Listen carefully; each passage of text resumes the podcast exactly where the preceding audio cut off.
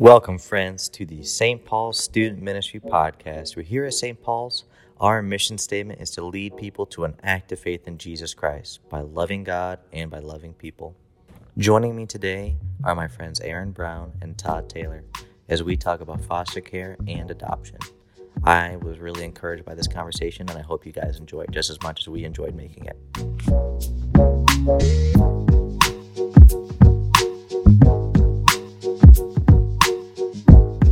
I'm not the man Oh, I'm we were- going to be one day. Someday I will be that superhuman, that walking, chewing gum, farting human that you want me to be. And this will happen. Stop pressuring me to be something not- you want me to be. I will not I'm not pressure. going to become what you want me to be, Todd. You just need to lower your expectations, Todd. They're lowered. I'm doing it right now. I'm doing it right now. It just happened. Did you hear it? Just That's the sound of expectations lowering. the. Well, gentlemen, thank you. Thank you for making time out of your busy days to come hang out with me. Um, for the folks at home, we are talking about foster care today and adoption. And so this is something that probably in the past few years has become very near and dear to my heart. And I also feel like it's something that I would think as a church, more churches would collectively kind of talk about these issues more. And I'm kind of coming at this from an angle that I don't think churches talk about enough. And I don't think we're addressing the need um, to help children that are potentially in the foster care system or children in need of adoption. And so we'll circle back around to some of that stuff. And so I think a good spot to start would just be uh, an introduction. And so, Todd, would you like to say hi so they know what your voice sounds like? Well, hello. How you doing? Good. Todd, oh, sorry. Can you tell us a little bit about uh, who you are, where you're from, and what you do here at St. Paul's? All right. I uh, was born and raised in a little town called O'Galley, Wisconsin. Raised on a farm, a dairy, and uh, a lot of hard work. Looking back now, it was a lot of fun. At the time, I didn't appreciate it so much. But uh, yeah, it was a little town outside of Eau Claire, Wisconsin. It was a little town of 300 people, unincorporated. Uh, we were out, you know, amongst uh, many neighbors that were about five, six miles apart. A lot of land, but a lot of good childhood memories. There you go. And what is it that you do here at St. Paul? Uh, I'm the director of children's ministries here at at the church. there you go, little kids. I Yeah, love little kids. Yes. And Aaron, how about yourself? Where do you hail from? I'm born in New York, upstate New York, where my parents uh, are from. Uh, raised here in Missouri. Mhm. So yeah, yeah. And your role here at the church? I am the lead pastor here at St. Paul. It's Been here 25 years. There you go, head honcho. Well, no, well, sure. I'm sorry. Lead. Yeah, protect the, that. the lead, whatever that means. Yeah, lead, yeah, yeah. I get to, yeah, head off into the a great adventure first. I guess. Technicalities. Um, you guys know me. You've listened plenty of times. But if you haven't, um, I am a youth coordinator at the CJ campus. And so I work in Carl Junction and I work with middle school and high school students, which is really fun. And you're doing a great job. I appreciate it. I love doing it. So, so I guess a little context. I will start off with a my own personal story because I feel like the first time I was even made aware that the foster care slash adoption adoption system even existed, I was 18. I had just graduated high school, and over the summer I was going back home and I was like, you know, helping out at my old church, helping out their youth group, and they had a new student who you know, I got really close to. I know he had like behavioral problems, would get in fights in school, and later I found out it was because oh, he he was in the foster care system, and his he had a sister, and they were both being fostered by a family, and the family decided to only adopt one of them, Hmm. and so Wow. he was still in the system, and she was adopted into a new family, which later in life I learned is actually probably more common than I would like to admit. Hmm. And so I would say probably around the age of 18 was when I first started thinking to myself that this is something that I feel like God's laying on my heart and I need to do something about. And so whoever wants to tackle this first, maybe just what was kind of your first exposure to the to that reality and maybe what can you recall a time when like something starts stirring in you that you thought to yourself like we need to we need to do something about this. No, I, I think uh, for me it, it hit in seminary uh, around some discussions of you know what is the what is the church's responsibility when it comes to uh, children, um, the unborn, unborn, uh, around the issue of uh, abortion and, and those big issues. That it it, uh, it really kind of surfaced for me to say, you know, the the best uh, option for the church, the the, the most um, forward-leaning stance would be for us to say, we, you know, uh, in instead of uh, aborting children, the church needs to be in a place where we're ready to adopt them. Mhm. You know, if, if you're not ready to raise them, we are. We will put ourselves in a place to make sure that there are homes, there are families, there are the connections made. And, you know, I know we don't want to go down that path too far of, of abortion, but, Yeah. uh, you know, um, I'm definitely pro life, mainly because of the statement that Jesus said, uh, you know, I was a stranger and you welcomed me. Mhm. who could be more of a stranger than an unborn child? Or you know in in the light of our discussion today the the child that is uh, in need of a foster home or an adoptive home. Who could be more of a stranger than that? Who could be more of the presence of jesus than that child that needs a home? Mhm. I'd have to say my, my story is a little bit different. Um, looking back, uh, everything about you is different A little bit Just, different, you know, just yeah. so we're clear Yeah, even in- what in- you're in- wearing is just kind of different right now in, in a good way or just a different it's way? the hat It's the yeah, the hot dog shaped hat that is strange Well, actually, this is just my hair. Is I don't even have a hat on. Oh, now I see. I see it now in the light. yeah, yeah. No, I think you're getting confused because working with kids, you know, I do wear a lot of costumes. And, You know. they say eyesight's the first thing. It is. Eyesight's the first to go. I Yeah, I didn't notice. And I'm older actually than you. Yeah. yeah, it's crazy. Huh. Yeah. You can tell them all about it. yeah, I can tell. Yeah. So, uh, I, so I look back. I, I think all these things that molded me as I'm growing up. At the time, I'm thinking, why am I going through this? But I, I look back and I think, why have I always gravitated to helping kids? Mhm. And I think it all started. My my dad was killed. I have a twin brother, and uh, my mom was pregnant with my sister, and my dad was killed in a car accident when I was eight months old. And so my mom was alone for for several years, and of course, I don't remember any of this. But then my mom married um, uh, my stepdad when I was two and a half, Mm. and he became my father because I mean, he's the only father I Yeah. had. But got teased a lot in school in this farming community I lived in. People just weren't used to someone not having a, I guess, biological dad Yeah. And I got teased having um, no father. I was an orphan, even though I had a stepfather who I love as my own father. Yeah. Now, dad never adopted us. He wanted to, um, but uh, my grandmother just did not want um, our name to change because she lost two sons in a car accident, and she wanted the Taylor name to Yeah, con- that makes sense. continue on. And my dad honored that. Yeah.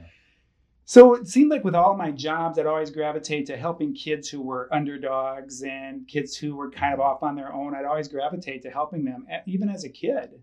I would try to include them. So, so looking back, I think it's because of the things that I went through that at the time didn't seem that terrible. I didn't like being called an orphan. Yeah. I didn't like being teased because I didn't have a real dad, is how they would say it. But Mhm. um, but I knew better, and I think that kind of started my thoughts about how can I help other other children yeah. through the process of my life. Oh, I had no idea. That your dad passed away when you were that young. Yes. Huh. Yeah, he was uh, hanging out with some buddies, and they had um, been bowling. It was a men's night out, and there were Yeah. five of them, and they got in a car at the end of the night. And uh, I was told that my dad said, "No, I need to get home because mom's got the twins and she's pregnant." Mhm. And he decided, you know, he got kind of peer pressured into it, and they were driving around a corner and hit a cement bridge, and the car blew up. And uh, so they all burned out, burned to death, except the driver was uh, thrown out, and that's how we kind of got a little bit of spin on what happened that night. I'm sorry, Tom. Yeah, it's all I'm sorry No. were, you were robbed of that. But Yeah, I got a great stepdad. Yeah. Honestly, he's my dad, and he's a good man, and, and he's still living. You know, he's 80 Yeah. years old, living on the farm yet. there you go. Yeah. That's awesome. Yeah. Um, Aaron, I want to touch on something you said. Um, I actually have a, uh professor at Ozark. His name is Shane Wood, and he was someone that had brought this to my attention too. We talked about like the abortion issue, and um, to not not to super get on that, but I'll, I'll keep it quick and simple. And so he had talked about again, like you know, Christians like rioting and picket fencing and all these things to like shame these people that at 16 you have no idea what they're going through, what decision they're making, and we're pretending as if they're making it easily, you know. And he he had this class and he proposed this question to us, and then he said, if we are Christians are truly upset with the, the idea of abortion, then then why aren't then why as a protest why don't we adopt the same amount of children that like get aborted a year or something like that? Like what if that was our protest, you know, instead of screaming at these children that are making incredibly difficult decisions because they're in tough situations themselves. What if we found ways to support those younger fam- like you know support these young mothers to where they feel like they don't need to, but then also tell them to like if you're Right, not willing yeah. to do it, I will I will do that for you. Yeah. And I always thought that was so cool too. Um, and then he'd also talk to us too about like uh, the early church in Rome. So I mean, in Rome, obviously, like you at that time, you know, you can't you can't go to a hospital and get a procedure, and so you would have a child and you would just leave them out in the street. And so you had like you know these early churches and these early Christians, they would find these children and they would take them in, and that's some of your your earliest orphanages or Mhm. these group of Christians Mhm. raising up these children. Mhm. And so that was another thing too. I always thought was cool when it's like, you know, I can I can say I'm against certain things, but do my actions show that I'm actually against it? And that was, you know, kind of like you know you were saying too. That was a big reason why I I got so fired up about it. And uh, you know, I have my own like I don't know personal struggles, whether or not like. Um, well, one thing I want to ask you guys about is because I, I don't have biological children. I'm just fostering. Mhm. And I had always had this kind of weird internal debate of like, can I do both? Does it feel selfish to do both? Like to have biological children and, and to adopt or foster? And I don't know the answer to that. Mhm. Um, luckily, I'm young and I got time to figure it out. And so we can jump around a little bit, but just because it's on the top of my mind. So, Yeah. Todd, you have both biological children and you fostered to adopt. And so has that Yeah, been? so I've got one major blended family because I came from a blended Yeah. family. Didn't really feel like it, but you know there were two other siblings that were born after uh, the three of us after mom remarried, Mhm. and they were my brothers and sisters, different last name, but we never looked at it as half sisters and brothers, even though people would say that. Mhm. It didn't feel that way. But my family is pretty blended. I remember, um, you know, in my dating dating days, you know, I said I'd never marry anybody who had kids because uh, it would be tough Yeah. too tough to deal with all that. Well, then I ended up uh, marrying somebody who had two small children. Yeah. And so I actually have two stepsons, a biological son together with my wife, and uh, then we fostered and adopted. Mhm. So we have one major hodgepodge of a blended family. and, and sometimes it's a hodgepodge, but you know, I wouldn't have it any other way because uh, I think having the, uh, the, the, the stepchildren, who I don't like that term, Yeah. but that's how I keep it straight when I'm talking to people, is it, it taught me a lot about how um, I had to love those children. Um, honestly, before I could really truly love Yeah. my my wife and be married and be in that situation, because if I didn't, Mhm. it, it's hard. It's hard to do that. So they had to be my own almost. Yeah. Even though I shared them with another father, it, it worked out because uh, I just wanted the best interests of the kids, and, and, Yeah. and so did the other side of the blended family. So it, it was good, but I learned a lot. And then we had one Mhm. together, and then time just kind of went by. And then at the time we decided that you know should we have more children? It was almost like nah, maybe not Mhm. and we'll just wait. And we always talked about adopting, but uh, we said at one point maybe we're too old, and if it fell in our laps, Mhm. and that's another Guess story. Yeah, what so- yeah, happened? you Fell in our laps. yeah. yes, yes, it did. Uh, So uh, I had our three boys almost raised. Uh, two boys that were out of the house. Uh, Landon was actually um, 13 mhm. when we had these girls kind of dumped into our lap and became foster parents. Mhm. And um, then, uh, yeah, we fostered for, gosh, almost two and a half years before we could adopt them. Yeah. And uh, it's pretty, pretty amazing. Having kids in your home for two years Yeah. and not knowing if they're going to stay there or Yeah. not is crazy. Yeah, very crazy. Yeah. Uh, One other early experience for me that I'll share is when I was in seminary. Uh, the summer before I started seminary, I was in an internship program, and uh, I lived with a family, Mhm. and uh, I just fell in love with this family, and still in contact with them many years later. But they were foster a foster family, Yeah. and have uh, over the years fostered well over hundred kids Mm. from Wow. little bitties to teenagers, uh, everybody in between. And so when I was there living in their home uh, for that summer, and then for the rest of the school year, I was, you know, I was there on the weekends working at the church, Yeah. and and they always had foster kids, and then they had adopted one of those foster kids, you know, uh, when he was little, and so that was a big part of the. You know, these were influential adults in my life that I looked up to, and I saw that as a big part of their life. So seeds were planted um, Yeah. pretty early on um, in my twenties. And um, so you have you have two daughters, correct? I do. And just one of them is adopted. One is adopted. Yeah. Okay. And so was that um, how? If you don't mind, like, what was that conversation like between you and Janet? As far as like, were you guys? Did it feel like the decision was always pretty mutual. Like you guys knew when you were together that you wanted to go down that path. or- Well, we uh, we just pictured our family of, of four. That that was you know Mhm. we pictured a family of four because both of us came from a family of four, Okay. and um, we had a first daughter, and uh, you know about three years later we're like, yeah, or three or four years later, it's time to you know start thinking about having another one, and Mhm. and the other one just didn't come along, didn't come along, didn't come along, and we're like, what is going on here? And um, nothing was there. There was nothing medically wrong with us. We're like, what? Why is this not happening? And so that's when we began to say, all right, what about adoption? And um, we'd never really thought about it before for us Yeah. um, because we'd always just mostly because of our family context. Um, and so it was just a, a matter of us saying, all right, um, God, is this something you want us to do? And kind of, we didn't really talk much about it. I, I had kind of said um, at one point, um, God, if you want us to adopt, I, I remember literally saying this, it, it if you want us to adopt, you're gonna have to put a baby right in front of us. And Mhm. I, I just kind of, you know, you hem God in. That that's bad. yeah, care, yeah, careful you wish for. Be careful. and uh, I kind of said, I, "That's how I need to know this, God. You need to have put a baby right in front of us because for some reason it didn't quite feel right um, to start the the journey." And so I'm telling you, um, it wasn't but a month later or so. Mhm. I'm at the back of the church right before worship begins, and one of our members, who is a foster parent, walks in with the little baby carrier and sticks it out in front of me Mhm. and says, Aaron, uh, uh, I was in the shower this morning and God told me that you need to adopt this baby. oh my god. So it was, and then she went and did the exact same thing to my wife. So, I mean, that got the ball rolling. And it was uh, the baby's guardian ad litem was a member of our church, an attorney in our church. And so that day, we that evening, we're on the phone talking about what is the process and what do we need to know and is this even possible? And and and well, we got down the road a ways with that, and it just didn't happen. Yeah.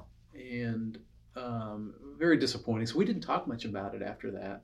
Mhm. Um, we kind of looked into international adoption and had gone to a seminar and that sort of thing Yeah. and then um, we kind of just let it set for uh, a few months and then again out of the blue the attorney for that first baby that you know was brought to church here that you need to have this baby the attorney for that first baby came to church one day and um, janet and our, our older daughter happened to just be there Mhm. and he said, Can I talk to you all? You know, and we're like, Well, sure. And so he said, There's uh, a, mother that is wanting to uh, put her baby up for adoption. Mhm. And I immediately thought of you guys. And are you interested? And so the three of us in that room that day just said, Yes. Mhm. You know, that, that our daughter was there, that our, you know, Yeah. six year old, five year old daughter was in the room at the time, was like, wow, yes. And so within, I can't remember, it all happened very, very quickly, but we went through the home study, went through the, you know, fingerprinting, went through the, the whole process of adoption in what normally takes about six months, took us 12 days. Hmm. And that baby uh, was born on the 13th, day, the day after, or two days after Really? like maybe the 14th day after that uh, she was born and so it all happened very very quickly Yeah. once we kind of surrendered Yeah. uh, it happened very very quickly That is super cool. I didn't know about the first uh, situation when they brought the baby carrier with the baby. I Yeah. didn't know about that. Talk about a, a hard question. Yes. like, what are you supposed to do in this? right Yeah. you know it's like oh my god this is exactly what i prayed for and it- you know when you get it it's like whoa but you know again it didn't work out it just Mhm. didn't work out um, and but it led to the the next that next piece of the puzzle and that's why we have a family of four Yeah. Uh, I like I've heard people countless times say like you can't really experience fully like what God's love is until you have kids, and I always thought that was dumb. It's like no, that's ridiculous. Yeah. And then even too like working with kids, you know, I've worked with like elementary kids up to high school kids, and so I was like, no, this is practically parenting, right? I'm spending a lot of time with kids. And now I've been a dad for like almost three months, and I feel like there's a lot of truth to to what people say. Like what our two girls have shown us in like such a short amount of time, like that kind of like unconditional love. I, I don't know. It's palpable. Like it is different. It is- Mhm. it is something super cool. Mhm. And so I don't know if you guys have ever been like talked to like that in any sense. And so one thing I'm just curious about is uh, what what were the Aaron and Todd's like before kids, and how do you think God has changed your heart since after having kids? I'm a lot more tired. Yeah, yeah, uh, yeah, BC before children, uh, Yeah. the energy level. Yeah, you probably are getting that too. I'm just never gonna sleep again. I'm Never gonna. convinced, so- Yeah, I don't need no stinking sleep. Yeah, Um, you know, I think your your your world, uh, what children, uh, what my kids did, I think was, you know, break some of those selfish patterns yeah, that you have, um, and and maybe in some ways reinforce some others that you Mhm. you got to identify. Um, but I mean, when, when you have children, especially little tiny babies uh, that demand everything of you, and even more so of your wife, you know, in our Mhm. case, um, man, it, it that becomes the centerpiece of your world. You just don't have room to be selfish yeah, in that. So it is very revealing of those those patterns that you have set up for a long time. And I remember when our, our, our first daughter turned about five, and all of a sudden I realized I have more time on my hand. I'm not having to take care of every little thing and they can play by themselves a little bit, go to the bathroom on their own. Yeah. So and sleep through the nights and Yeah. you know all those good things. Like wow, this is a whole different world. And then of course we had another baby right after that. There So um, but yeah, so I think I was a more selfish person. Yeah. And um, definitely break you of that. But at the same time, like I said, I think there's some patterns like, no, you're not taking this away from me. This Yeah. one thing. I'm going to keep my Friday, whatever. Yeah, I'm going to sleep in on Fridays. I don't care how. So I used to like uh, uh, put up a blanket over the window. And the Friday's my day off, you know, blanket Yeah. over the window and just try and get the baby to sleep a little longer so that I could. you know, like a parrot.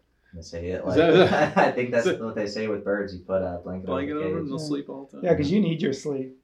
I need my sleep. You need your sleep. Yeah. I don't know. What, what are you saying Well, without saying I, it? some I- days feel like um, there's you're a little on edge, and I think it's from your lack of sleep. Uh, this is one of those days, Todd. Yeah, I I, wasn't yeah. until a minute ago. Oh, sorry about that. Yeah. Hey. So yeah, so I think Caleb, you're mine gonna have to break up this fight. Yeah. it's about to go to fisticuffs. Yeah, fisticuffs. Wow. There are about Yeah. ten armed policemen in here right now, guys. It is insane. Yeah. So I think my starting out with uh, with kids and, and a, a new marriage is that even dating, uh, my wife had kids all along, and so I was part of that from from the get go. As soon as my wife let me enter completely into their Yeah, their lives, uh, when she knew that we were going to be probably married. How old were they when you started dating? when we started dating, um, our dating life was a little different because I met her. So I met her when uh, her youngest son was one, and her oldest son was four, and uh, they, she was going through a divorce. And that's when I met her through some friends, but had no idea yeah, that in a, several years I would be married and stepdad to two of her kids. Mhm. Um, so that was pretty crazy. So I think that I automatically wasn't selfish with my time when I was um, with Rama and the kids. But I noticed after we were married, I really cherished those moments that I could be by myself hmm you know, or just the two of us if they were at their dad's for the weekend or whatever that might be. And so um, I think I became more selfish uh, along the way than Yeah. less selfish, Huh. even though I would do everything for them. yeah, I just noticed that I needed that time for me uh, a little bit more, I think. Do you, so the whole introvert extrovert thing? Do you think you recharge from being alone, or do you think you recharge being around uh, other people? Oh, definitely being around other people. okay. Yeah. Obviously, kids Yeah. are a little bit different. Yeah. You know, Yeah, so yeah. I need I need that energy uh, of the kids and stuff. And so we were older when we adopted the girls, and, and you know I remember calling my twin brother and telling Emma that I was going to adopt him and Jaden, and he said, you know, basically, what the hell's the matter with you? Wouldn't it be easier to get a couple of dogs? That's what he said. Now he didn't mean anything, but that's what he point because he thought. What are you doing? Your boys are about gone. Well, they're Uh, lap. Tell them how old you were when you adopted the girls. I was uh, 48 when Uh, we adopted. you were Emma and almost out, man. They just Yeah. kept holding you back. Yeah. Yeah. So, uh, but but looking back now, you, you think it was tough Yeah. when we first had them entered into our home because Emma was one, but she was more like a six month old, Mhm. still on formula at that point, and just some neglect as far as not being loved and held like she should be. And then Jaden was just turned 5 Mhm. when we got her, and uh, they're half siblings, and she was just running amok. You Mhm. know, just ran the show basically. Yeah. Thought that her little sister was her daughter basically because she Yeah. put a lot of time into her Huh. and not even realizing it. So it, it was it was pretty crazy, Yeah. pretty crazy. Yeah. How many do you foster now? I have two. Okay. They're, they're both siblings, and so uh, Callie, she's three, and Chloe's five. And so I mean, they're they're awesome. They are I- awesome. I got so lucky, Aaron. Like so lucky as far as being a first time foster parent and the girls that came into our home. Mhm. And so they're not without, you know, their weird quirks. I mean, they're kids, and the it's weird because so now they've been in our house a little bit longer. They do say this about foster care. Typically, the first month they're like they try to be on their best behavior. They don't really know what's going on and whether what they're experiencing will be long term. And one thing that I thought was really cool, so like the first few weeks, like they would not cry. If they fell and bumped their head, they would not cry. And then um, Callie, the youngest, started like, like yeah, kind of showing that a little bit more, a little bit more emotion, like getting cranky and showing some emotion. And then Chloe, the older one, just like would not. And it was probably about a month, and I don't even remember what it was. It was something like super simple. Um, you know, like like nothing like nothing was taken away she didn't hurt herself just something happened and out of nowhere she just started sobbing and i was scary because the kid's crying like it's like oh, i gotta fix it but i had this weird like epiphany in the moment where i was like she feels comfortable enough to cry right now That's a big moment. yes and that that felt really cool almost Mm. not quite like watching someone walk for the first time but it felt like some kind of milestone Yeah. like that you Yeah. know No doubt. and so and so that was cool but it, is, it has been weird um and this for context uh we got them during the quarantine and so i de facto i was a stay-at-home dad for a while um and so going from having no kids no experience no like gradual like there's a baby and you learn how to parent through through them aging it was just you have two kids now Mhm. figure it out Yeah. and uh, i don't know if you guys listen to jim gaffigan at all he's a comedian Mhm.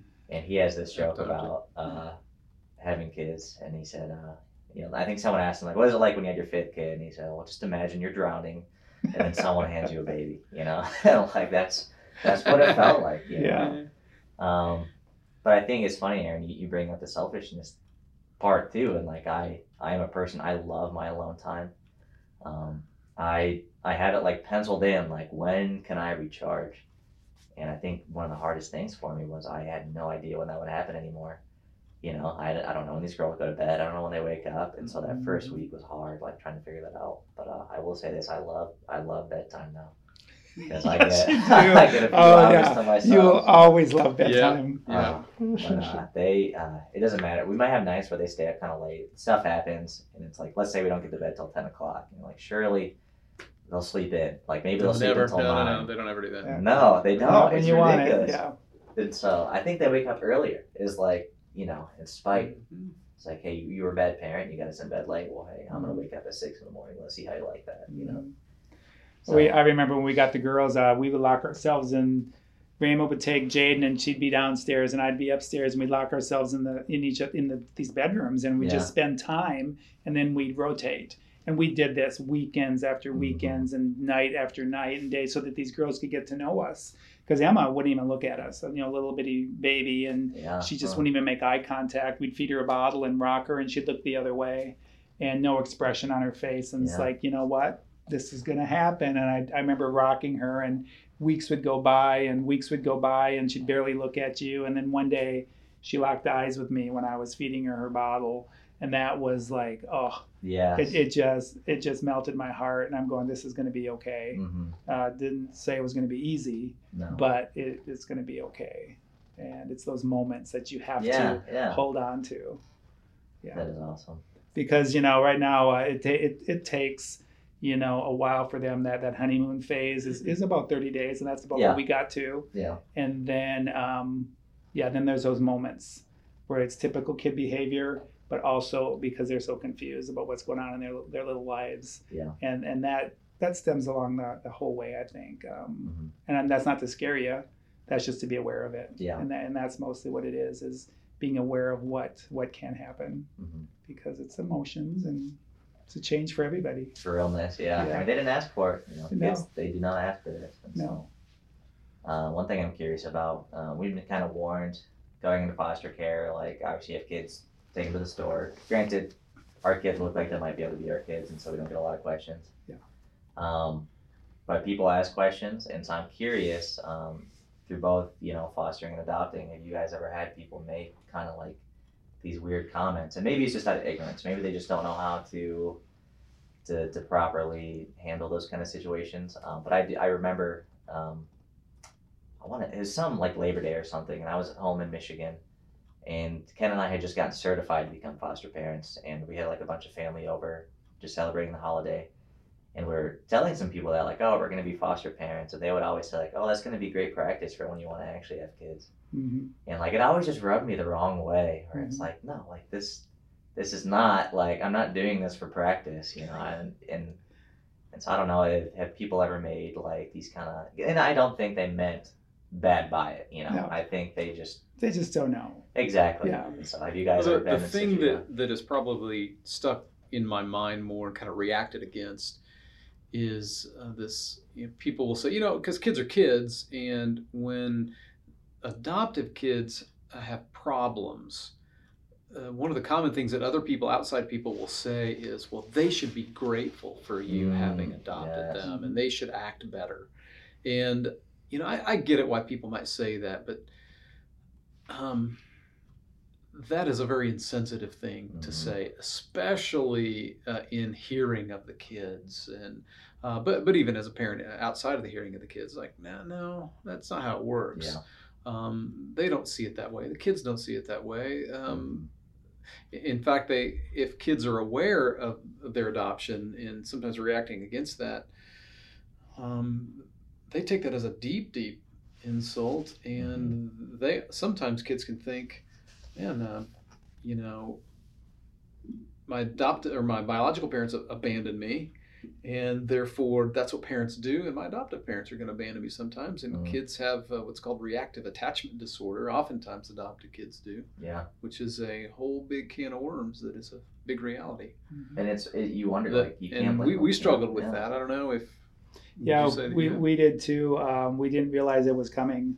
Mm. Um, but yeah, th- those were the struggles because our, our caseworker told us after the fact. I wish we would have known some of this ahead of time. Was that uh, you know we're not guaranteed that they're going to love us like like we love them, especially Yeah. initially.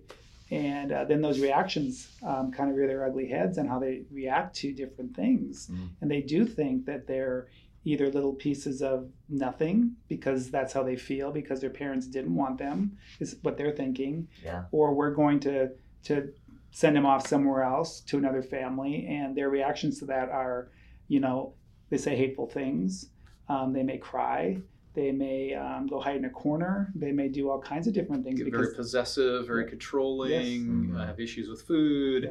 a lot of times. yeah and it's all these issues you know that that we weren't really aware of. You can't you can't look at raising them like you did your biological children. Yeah. um, you have to parent differently. And that was hard you know raising three boys and then all of a sudden we have to parent differently. Mhm. well i know what i'm doing. Well no i don't. Yeah. and we have to be open to you know reading those books and getting information and talking to other people that this is going to be different. It's going to be good. And i'm a better parent i think because of it.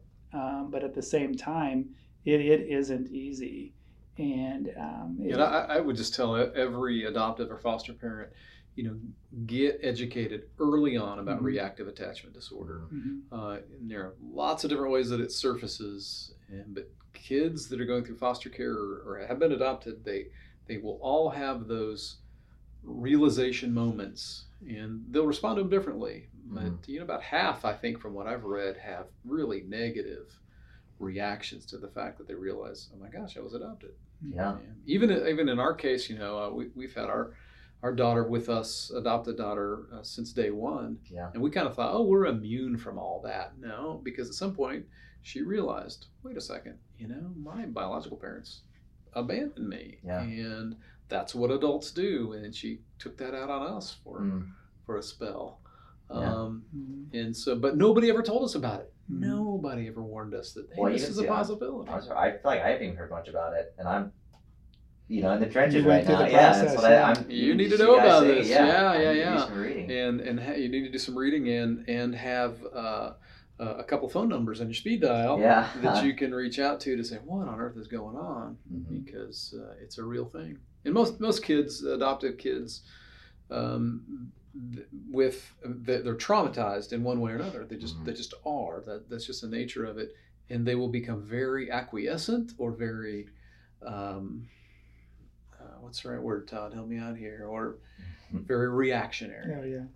Okay. Um, they'll, they'll try to be people pleasers, or they will be just the opposite. Yeah. And, and say, I'm not going to do anything you want me to do. Mhm. So, oppositional defiant disorder, ODD, you know, Mhm. oppositional defiant disorder is another one of those classic things that Yeah. adoptive kids, foster kids have. remember one time we're in the grocery store and uh, Jaden wanted some candy. She just loved chocolate, and that was her thing that gave her comfort. Who doesn't? Yeah. But it, it was more of a if I can't have it, I'm not going to ever feel good again. And so she Mm, was yeah. probably seven, and she is pitching the biggest fit in the store, and she is screaming and yelling because she wants chocolate. Mhm. And we had chocolate in the cart, but she wanted more. And we were like, this isn't going to work. No, you have chocolate. You're going to wait till we get home, and da da da da da. And so Mhm. she just escalated, and then Emma escalated. Uh, And Raymond and I looked at each other and we're like, we're not doing this. We left the cart. Yeah. we never do this normally. And we walked out because everybody was looking at us and judging us because of the way we were handling it. We were trying to do it with empathy, not getting totally, you know, dysregulated ourselves. yeah. And we just grabbed them by the hands, left everything, and walked out the store Mhm. and that was that was a wake up call for us that you know what we don't have to do that we don't have to look at how people are looking at how we're parenting our kids because they don't know their whole story Yeah. they don't and and it, that's the hardest part because kids get dysregulated and we try to handle it the way we think is best and or others how they uh, are watching us Mhm. and I think we can't do it. And when we got in that car, it was like we could take a deep breath. They calmed down, and we went home. Yeah. We went back another day by ourselves, by what ourselves to Yeah. get groceries. Well, and it's funny, yeah, because you. I think most people would think it's like, well, why not just bribe them? Like, it, like mm-hmm. do what you got to do, survive the store, and get out of mm-hmm. there. Yep. But I think hundred percent you handled it the right way. Yeah. And so. But, and so and there are occasions when you just bribe them. Yeah. yeah, I you know. and, and that's normal. Yeah, You that's normal. All right, stuff. I yeah. give in. You Yeah. broke. You break me. Yeah. We, um, you asked me how people react to us. So I'll tell you, we know we're older. Uh, I was 48 and my wife's two years older than me. So we adopted girls. yeah so just and so anyway we got these girls and so of course people look at us and they just assume we're grandparents Mm, yeah. you know and uh, so then they'll say things like oh grandma's so good to you to my wife and first it would just Oh, bug her because gosh. she doesn't really look like a grandma grandma even though we are No. we are grandma and grandpa uh, with biological kids and Yeah. stepchildren but at the same time um, the kids usually would correct the other other adult Really, yeah. well, then, of course, uh, as my son would say when we brought Emma and Jaden home, um, Emma is biracial, so she's half black. Mhm. And he said, Oh, I got two new sisters. One's half black and the other's whole white because they're half sisters. Uh, And so that's another thing that people look at us. And so we have a biracial daughter. mhm. And so they're just trying to figure out our mess. Yeah. you know, what, what are these, what are these uh, two into? They're 48 and almost 50 years old and they have a, a white baby, a biracial daughter, and a, a 13 year old son at that time. You know, yeah. It's very interesting. And um, Jaden, one time, where Raymond was in the line, and she looked over and she saw another family, and there was a, a biracial daughter, and the mom was white, and the dad was back, black. hmm And Jaden just looked over at her and said, "Huh, your mom's white too." Just like that, and That's they have this little conversation, Yeah. and to them it's no big deal. Yeah. But other people, you know, kind of look at you and they try to figure out your They do, story. yeah, they, they do. Yeah, there's Yeah. uh, Yeah. kind of dissecting, I guess, Mhm. if you will. Yeah. Probably not the word I should have used. That sounds English, but Dissecting. yeah, Is that Um, our do Do not topic? dissect your children. yeah. We don't recommend it. So, So my foster uh, or foster care experience is a little different too. Kind of here at the church, uh, I was uh, coming in one day. Um, it was about eight o'clock in the morning, and I was opening up, and there was a guy that I knew from the preschool here. He brought his kids here, and he was waiting for me. And he said, "Hey, Todd, I got to talk to you." And I said, well, "What's up?" He goes, "Hey, do you want to adopt my great nieces?" And I'm like, "Adopt your great nieces? Well, I don't know how that works, and Mhm. I'd have to talk to my wife and." Whatever, and so he gives me all this big line about the girls are going to be separated in foster care. Their mom was Yeah. into this and she was going to prison and all of this different these different things and so i went home and i told my wife and she said well i don't know how that would work about it just adopting two girls that are going to be going into foster care. Maybe we maybe we should just foster. And i go well we're not foster parents. Mhm. so uh, she said we need to pray about that. So one day went by and we prayed she prayed i prayed and i came to work three days later and he's waiting there again. And he walked up to me and he said hey would you want to foster the girls? Oh, and that's how it started with uh, Wow, the yeah. girls. And so we we got had a home study got fingerprinted and then they brought the girls for the home st- home visit home Mhm. study and left them we didn't even know they were going to be leaving them yeah. For the day or pardon for the day or permanent? permanently I would say, yeah. Typically, it's like a feeling out kind of thing. Like, oh, yeah but see, this this was kind of expedited because uh, the foster system was full Yeah. Mhm. and they were going to be separated and they didn't want to do that to the the, the sisters yeah. And so we were running to Walmart that night, and people were bringing us stuff, and we kind of Mhm. made it work. And that's how the whole process started. And we got licensed while we had them. Yeah. Yeah. Which So I feel like happens more often than Yeah. people might think too. Yeah. So we, I remember in our class, which is cool. We had ten families, and so you think like these are ten people that are getting ready to, to take on this mission, and uh, at least two of them already had kids in their home, and like they're doing it now. Like they're Mhm. they're learning how to be foster parents while they're while they're parenting, and Mhm. that blows my mind. And, Yeah. and uh, one thing, Aaron, if you don't feel comfortable answering this, you don't have to.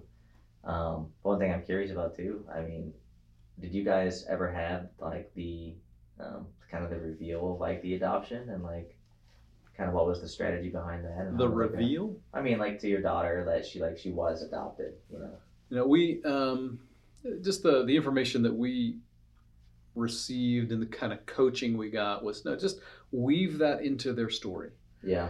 Let that be a part of their story. So you know, early on, you know, we, just talked about it, and it was you know, even as she's growing and developing, it became a part of the story, and we Mhm. had books about you know adoption stories and the story Yeah. of you there's a lot of you know really sweet books out there about the story of you and the day we brought you home and you Mhm. know uh, some more serious than others but kids level books so that it just becomes a part of yeah it's just uh, the most natural thing in the world that Mhm. people adopt people Yeah. um, and um, so I, I, yeah, I think that I think that's the right thing to do too, so that there isn't some big reveal, uh, and, and it may work for some people, Yeah. um, or there's a never reveal. You know, I suppose that's a, a way to do it too, to just not tell. Yeah.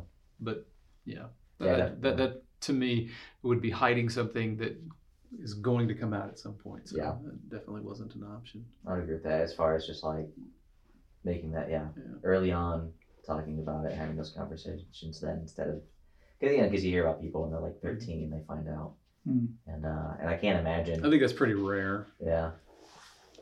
Um, what about for Emma? I mean, was it? I mean, I it's I feel like it'd be different because obviously she has her sister, and so, like maybe her sister clued her in very early on. So it's kind of odd because uh, they were calling us mom and dad probably day two. Yeah. We, we were mom and dad, and you know I remember going to the visits and, and things with uh, biological family, and uh, they really um, gravitated to us. Mhm. It- we had to leave for some of the visits, and they just were looking constantly for us to come home um, or come to get them. Mhm. And so, so I think that really, honestly, I was trying to think about that when Aaron was a- ans- answering that question. Was when did we tell them? You know, we assumed they knew because Jaden was five, Yeah. but it was like Jaden really never even acted like she was adopted Mm. um, or in foster care because she just was very happy with the situation, even though she had her moments because it's confusing. Yeah. Um, Emma was, of course, so little. She doesn't really remember her biological family at Yeah. all. But I just think through the process, it was just one of those things where it always was just there. Mhm. You're in foster care. Big adoption day was uh, amazing. You know, Mhm. we celebrate Gotcha Day, the day we got them, and that's always been a big deal. Um, they do occasionally want to know when they'll someday meet um, biological mothers and fathers and all of those Yeah. things, and someday that could happen um, because right now it, it wouldn't be healthy because of the Yeah. situation. But someday, you know, when they can handle some of the things that are going on. I feel like that's only natural too. hmm Um, we had actually someone in our class um, that he yeah, he was adopted as, as a baby, and I think like learned like very later on. I think he had I think his story he had said um, that his uh, adoptive dad was passing away, and he had never like once cared about finding out about his biological dad, and something about his adopted dad passing away like made him like want to reach out and see and see this other you know this other person. And even too like he talks about it, he's like i grew up in the greatest family in the world but i just always had this weird like itch that i just i felt like i just need to know what they look like hmm or knew i just need to know that they exist. Hmm and that kind of curiosity too and i think about that too. I mean i have no idea what the future holds for Yeah. kelly and chloe but And I think those things are normal. And I think that we can't push those to the side and think, you know, I never want my my girls to ask those questions or allow that to happen because I'm not them. mhm, And I would wonder too. I mean, there's times that I think I wish I would have been able to meet my biological father. yeah You know, or what does he act like me? Do I look Yeah, like him? You know, things like that. So I think they're gonna have those same things mhm, that that want, I think, to just see what who they are. Yeah. Um, one thing you kind of touched on was uh, maybe just how people would come around you at the time. Uh, obviously, the surprise of you know finding out that they're the girls are here to stay. Mhm. You know, they're not just coming for a day visit. Yeah. And so that was a thing too for us. Um, it was just like for us, it felt a little bit different because we knew like at some point we don't know when, but they're gonna call us and they're gonna see if uh, if we want to be foster parents. And the interesting thing with us is I have a student who had, who had been adopted, and he was over at my house mowing my lawn, and he came in for lunch, and we are all just like hanging out eating lunch. And that's when we got the call to to foster these two girls. We told them too. We said our criteria was like uh, it was infant to three, Hmm. and they got us on a technicality because they asked us if we would take a three year old and a five year old. And so we were not we were not thinking about taking two children, and we weren't thinking about taking someone as old as five. Yeah. But like looking at him, it was just what it, it was. It's such a God thing too. Just like looking, it's like man, uh, uh, how do we say no in this moment? Like we, had this person here. We've seen how this has had such a positive impact on his life, or has changed his life. Um, and not to say that God wouldn't constantly be chasing after him, no matter where he was. Um, but it felt like an eye-opening experience, and so again, it was not what we planned for, but we decided to say yes. Mhm. And uh, in that moment too, we had so many people, you know, like from our church congregation that just they came together. They got us so many things.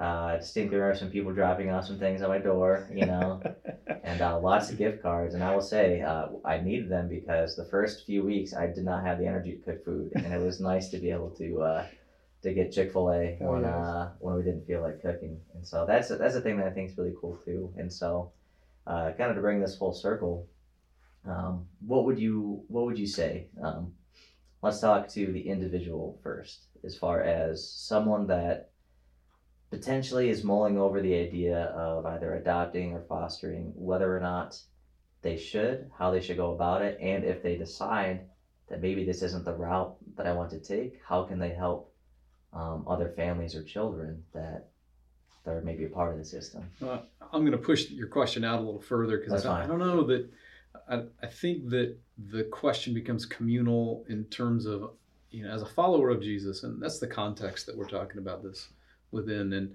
as a follower of Jesus, I think it's ultimately about surrender, Mhm. just to say, you know, God, my time is yours, my life is yours, my home is yours. I don't own any of this. What do you want me to do with this? And and then as as people who are concerned about the lives of people that you know there there are no throwaway people there uh, that that we have to be in a constant state of saying God you know how do you want me to Mhm. um, operate in your kingdom and and one of those options I think for all followers of Jesus has to be if Mhm. you if you call me to be a foster parent or adoptive parent the answer is already yes. We'll just figure out the details along Yeah. the way. Yeah. Um, and, but I also realize too that there are a lot of other options of of helping um, foster kids in particular, and one of those is CASA, Mhm. um, the uh, court-appointed special assistants, and, or court-appointed special advocates. What a great program! And you know they just recently started one here in Jasper County, and uh, you know Debbie Kolkebeck directing that is doing a fantastic job. And the number of kids in Jasper County that need that are in the foster care system about 450, and Mhm. each one of them needs a CASA, somebody that interacts with the foster parents, with the court system, with the judges, with counselors, with because no one person does all that Yeah. unless there's a court appointed special advocate. It is a game changer for these kids. Mhm. So, you know, and, and that might be the place where a lot of Christians can make a bigger impact without being a foster parent or adoptive parent. Just say, I will be a CASA. Yeah. I will- give them my time, myself, my home, my connections to see that happen. So, I mean, I'm a big advocate of that. Yeah. So fostering to adopt or whatever that uh, line might be, I don't think it's for everybody. Yeah. I think, like Aaron said, it is, it is a calling. You have to be prayerful. Yeah, about God's not going to call everybody, but I think Right. every Christian needs to step up and say, "What do you want me to do?" Yes, Yeah. exactly. And, and I believe that if you don't have it on your heart to do the actual bringing that child into your home, there are plenty of ways to help with that. And the CASA program is amazing. Um, but I, I would give some advice that if someone says, you know, I, I'll be a foster parent to be able to take that child in for a while, you know, I'm not going to adopt, but I want them to have a home until that right family comes along or whatever that might be Mhm. is that be involved. I, I think be involved with with the case of what those kids in your home are going through, showing up to those uh, those appointments, and, and not even though you have a say at that point, Yeah. being at those hearings so that you know what they're going through. Um, so I think there's there's plenty of ways to be involved to help. Um, even even being um, the um, I'm, I'm drawing a blank on the name where you just watch kids who are in foster Oh, care is it uh, respite care? respite care you know you, you you sign up you get licensed to do that Mhm. so that when i or you need a break while we're in foster care because it is tough Mhm. um, that you can take them somewhere that's safe that can watch them And, yeah, respite care providers have to be approved, Yes. and trained, and Yeah. yes uh, a variety of things. yes so there there's plenty of ways and being an advocate of you know just talking about foster care and and fostering to adopt Mhm. being an advocate for that being the voice to make people aware of what that process is Yeah. and who to have make contact to. Um, all those things that you don't really think about until you're in the middle of it, and just those people to talk to to ask those questions. What is it like? You know, what should I be doing? Um, you know, counseling. Um, you know, Yeah. just uh, you know, for the for the kids' sake, that, that they have someone they can talk to who's who's trained, Mhm. and then also for yourself. Yeah. Yeah. You know. Yes. Yeah. Um, something interesting to that. So my uh, in-laws, um, they work for Black Box International, and they deal with specifically boys in the, um, I want to say the Dominican.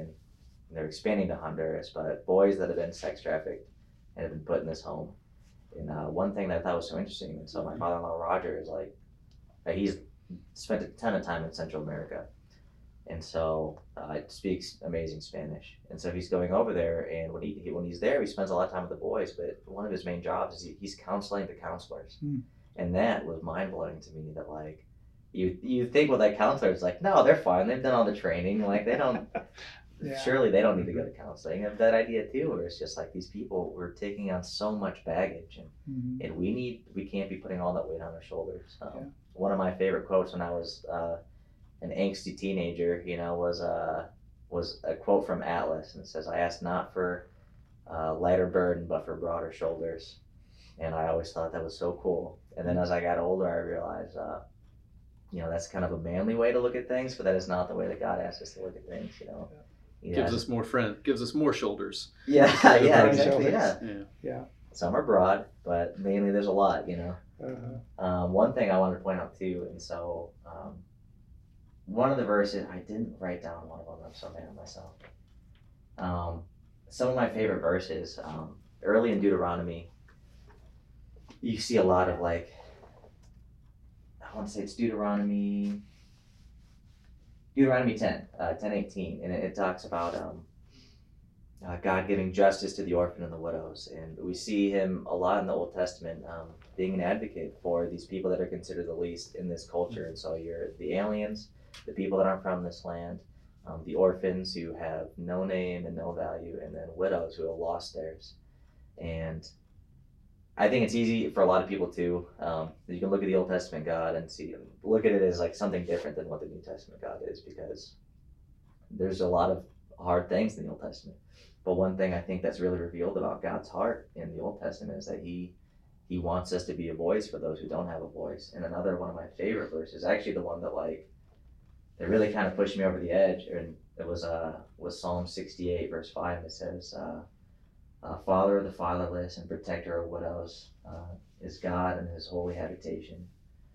Uh, he who numbers the hairs on our head will certainly not turn away from the children living as orphans.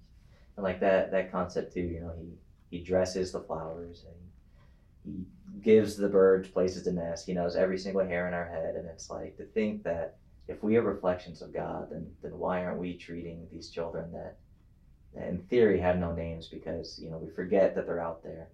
Um, why why doesn't this matter to us more? And so um, to transition to that, um, as a church, what you know as a as a collective body, what what do you guys feel like we can be doing to to maybe better address this, better address these children? I think talk about it, you know, and uh, uh, weave it into our vernacular of, you know, what does it mean to be adopted into the God's God's family? We all are. Yeah. adoption is at the co- uh, the core, the heart and soul of of the Christian faith. Uh, we're all adopted children of God, and you know, to make sure that that just becomes a part of our vernacular, and then you know, for us here at St. Paul's, it is that that deepening relationship with CASA and making sure that we are advocates for the advocates, Yeah. um, and that that's one um, very present way that people can serve. hmm You know about it. Yeah. Uh, CASA, foster care, adoption, and we have a ton of families that are adoptive families. Yeah. Mhm. I would say a We ton of the a ton of families in Carl are a lot of the kids are adopted, Mhm. Mhm. and I think that is that is awesome. Mhm. Um, Todd, specifically for you, uh, being a, a children's minister, um, what in children is so like this is kind of a transit. I'm just gonna not beat around the bush. Uh, Oh, good. I, I put in a video for, for someone else to watch. It's called TBRI, and the acronym is Trust Based Relational Intervention. And so I know I know you watched it, and then you you shared it with some of the you know some of your staff. And so um, maybe more what I'm getting getting into is the idea of treating. Obviously, children that have gone through trauma need special treatment. They need to be parented a certain way. Mhm. Um, but I am more of the mindset that not only do kids who have experienced major trauma need to be parented that way, but all, a lot of kids, Mhm. if not all kids, should be parented that way. Yeah.